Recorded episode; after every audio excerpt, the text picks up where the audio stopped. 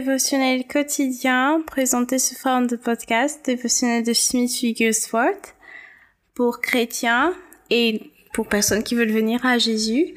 Euh, sans plus attendre, nous allons passer à la prière. Seigneur Père, notre Dieu, notre Roi, nous venons aujourd'hui te rendre grâce pour cette opportunité d'écouter ta parole de l'apprendre, de la connaître pour pouvoir la mettre en pratique. Seigneur, que ton Esprit Saint nous permette de la comprendre, afin, Seigneur, que nous la mettions effectivement en pratique. Au nom de Jésus-Christ, ton Fils, nous te prions. Amen.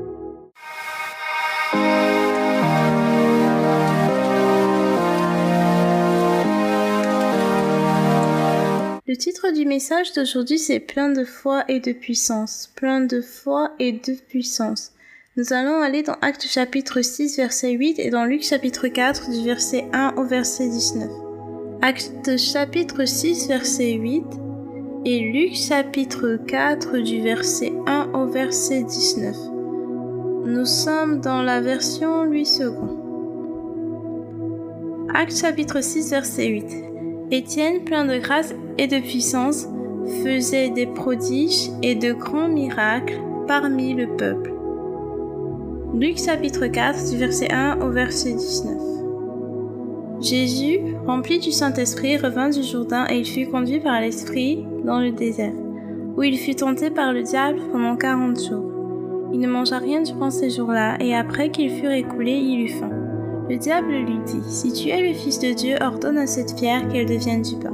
Jésus lui répondit, Il est écrit, L'homme ne vivra pas de pain seulement.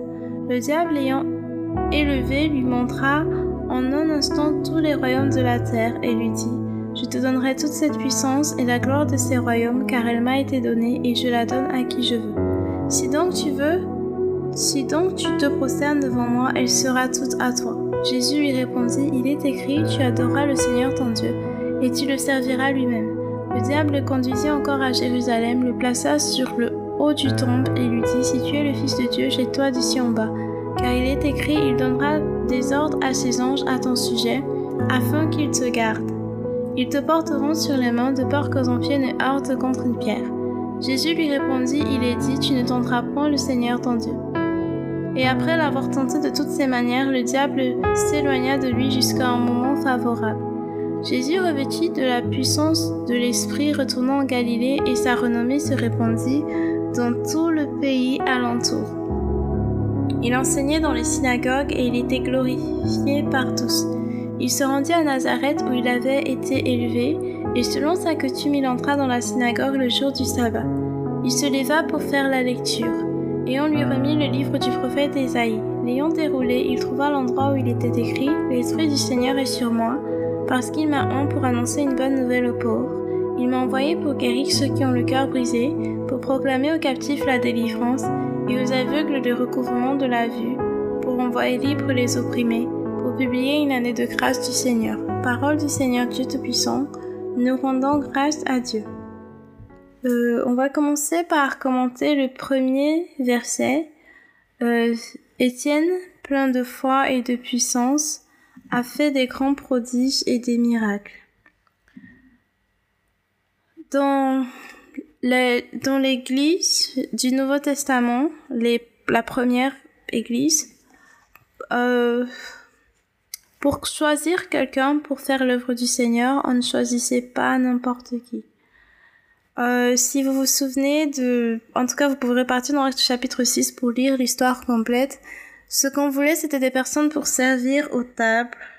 C'était pour les besoins de nourriture, pour ainsi dire, distribuer la nourriture aux veuves.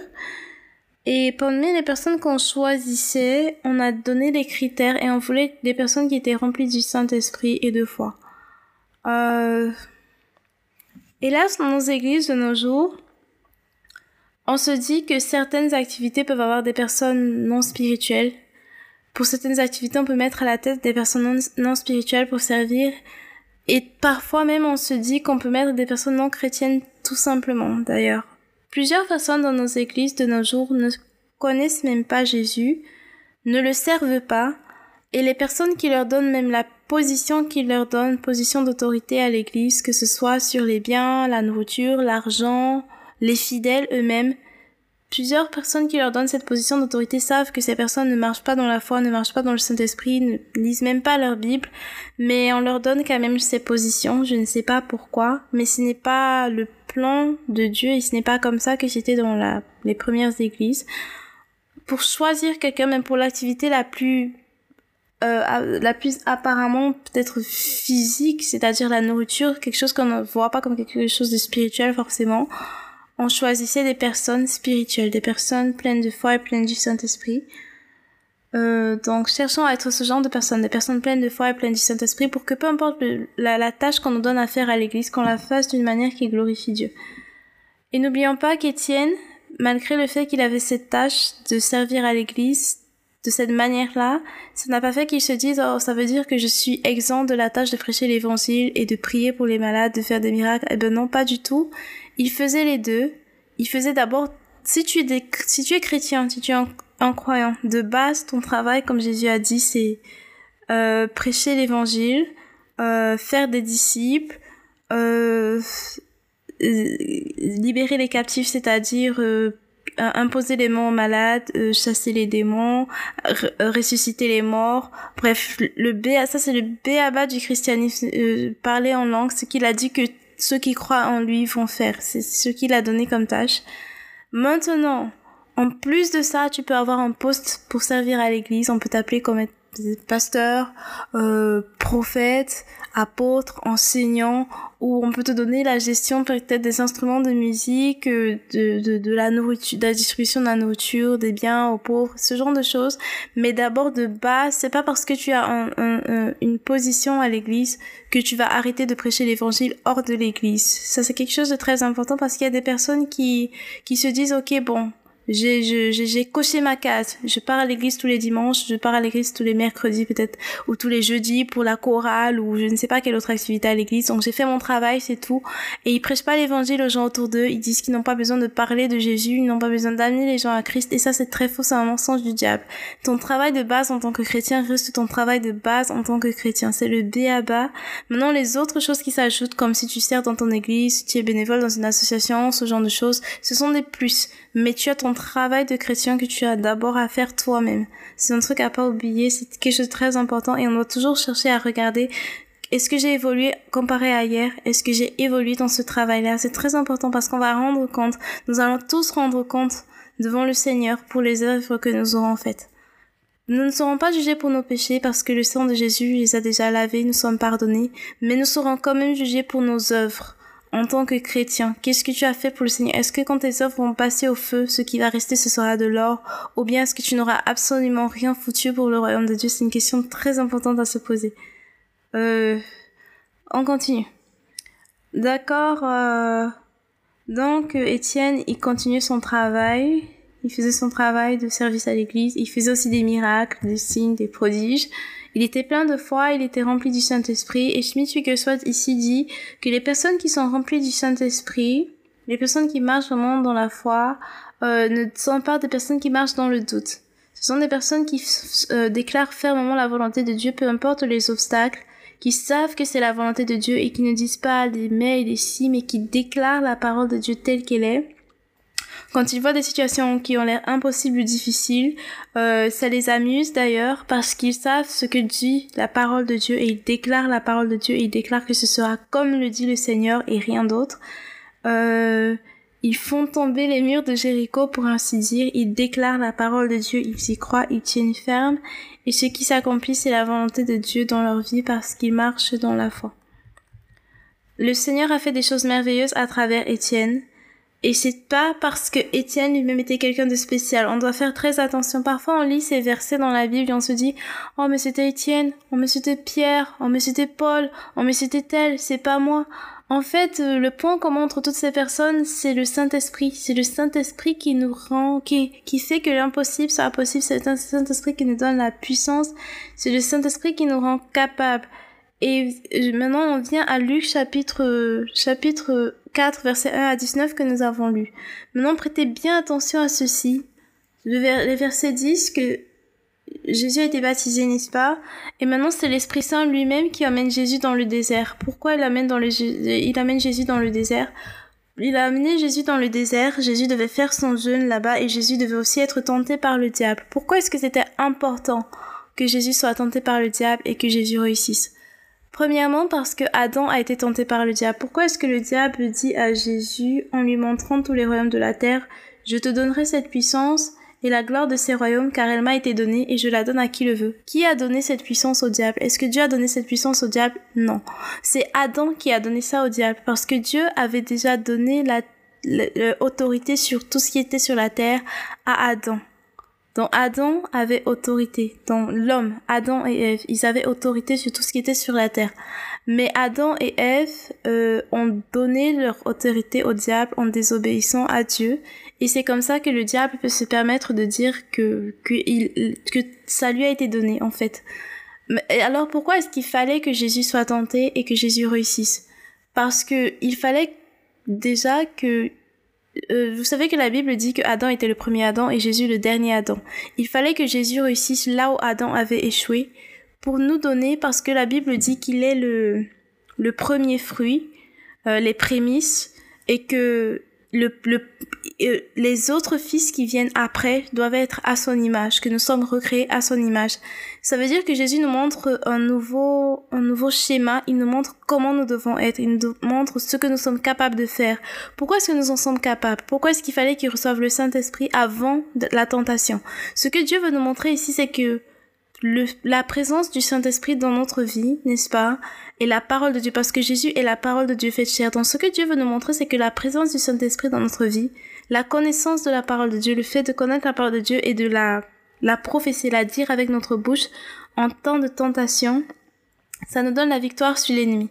Donc ce que Dieu nous montre ici d'abord, c'est que Jésus, il est parfait, il ne commet aucun péché, et que parce que nous sommes maintenant en Christ, que nous avons Jésus en nous, nous avons le Saint-Esprit en nous, nous pouvons maintenant nous aussi résister au diable. Nous sommes capables de ne pas échouer là où Adam a échoué, parce que Jésus, il a réussi là où Adam a échoué. Et le même Jésus, le même Saint-Esprit, il est en nous aujourd'hui. La parole de Dieu est là, elle est dans notre bouche et elle est dans notre cœur. Elle n'est pas juste faite pour rester dans notre Bible, mais elle doit être dans notre bouche et dans notre cœur pour que quand une tentation vient, quand le diable essaie de nous tenter, Jésus nous a montré comment on doit répondre. Il est écrit, on doit dire la parole de Dieu telle qu'elle est, on doit continuer de l'affirmer et de tenir ferme.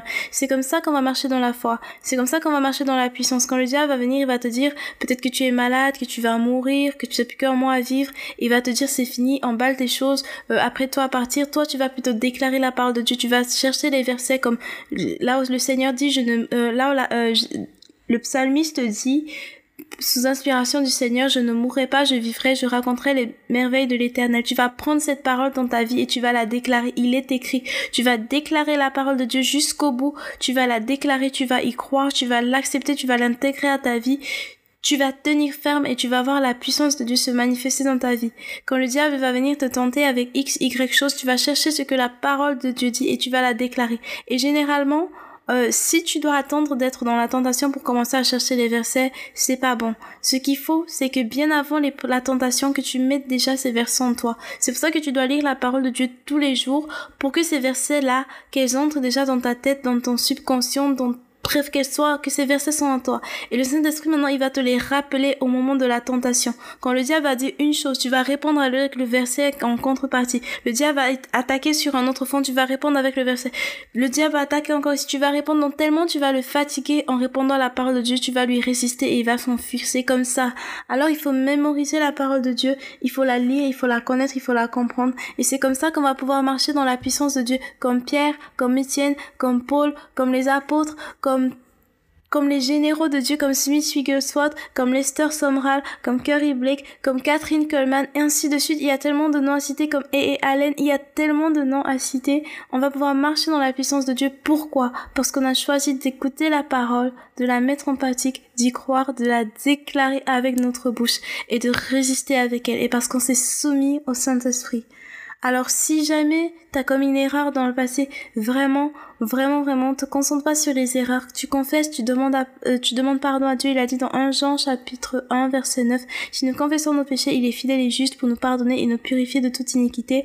Tu lui fais confiance, il a lavé le péché et tu, tu, tu, tu te remets en selle. Comme on dit souvent, quand tu tombes du cheval, tu n'arrêtes pas le cheval, tu te remets en selle, tu continues et tu fonces pour devenir pour, pour marcher dans qui tu es censé vraiment être, qui tu es en Christ, parce que tu as été transformé en une nouvelle personne. Maintenant, tu dois juste accepter la parole de Dieu sur qui tu es en Christ et renouveler ton intelligence et marcher selon qui tu es déjà en Christ parce qu'il a déjà transformé ton esprit. Ce qu'il faut maintenant, c'est que toi, tu, te transformes par le renouvellement de ton intelligence.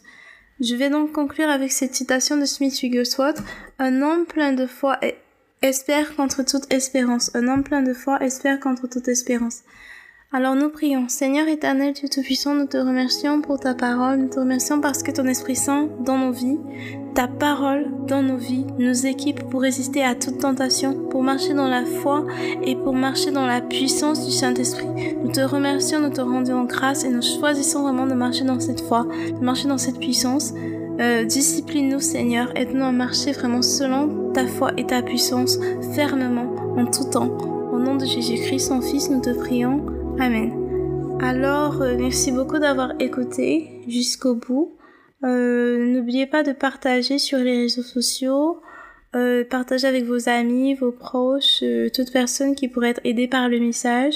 Même les personnes que vous estimez qui ne croient pas en Jésus, partagez avec ces personnes. Euh, vous ne savez pas quel est le message qui va amener quelqu'un à Christ, en partager.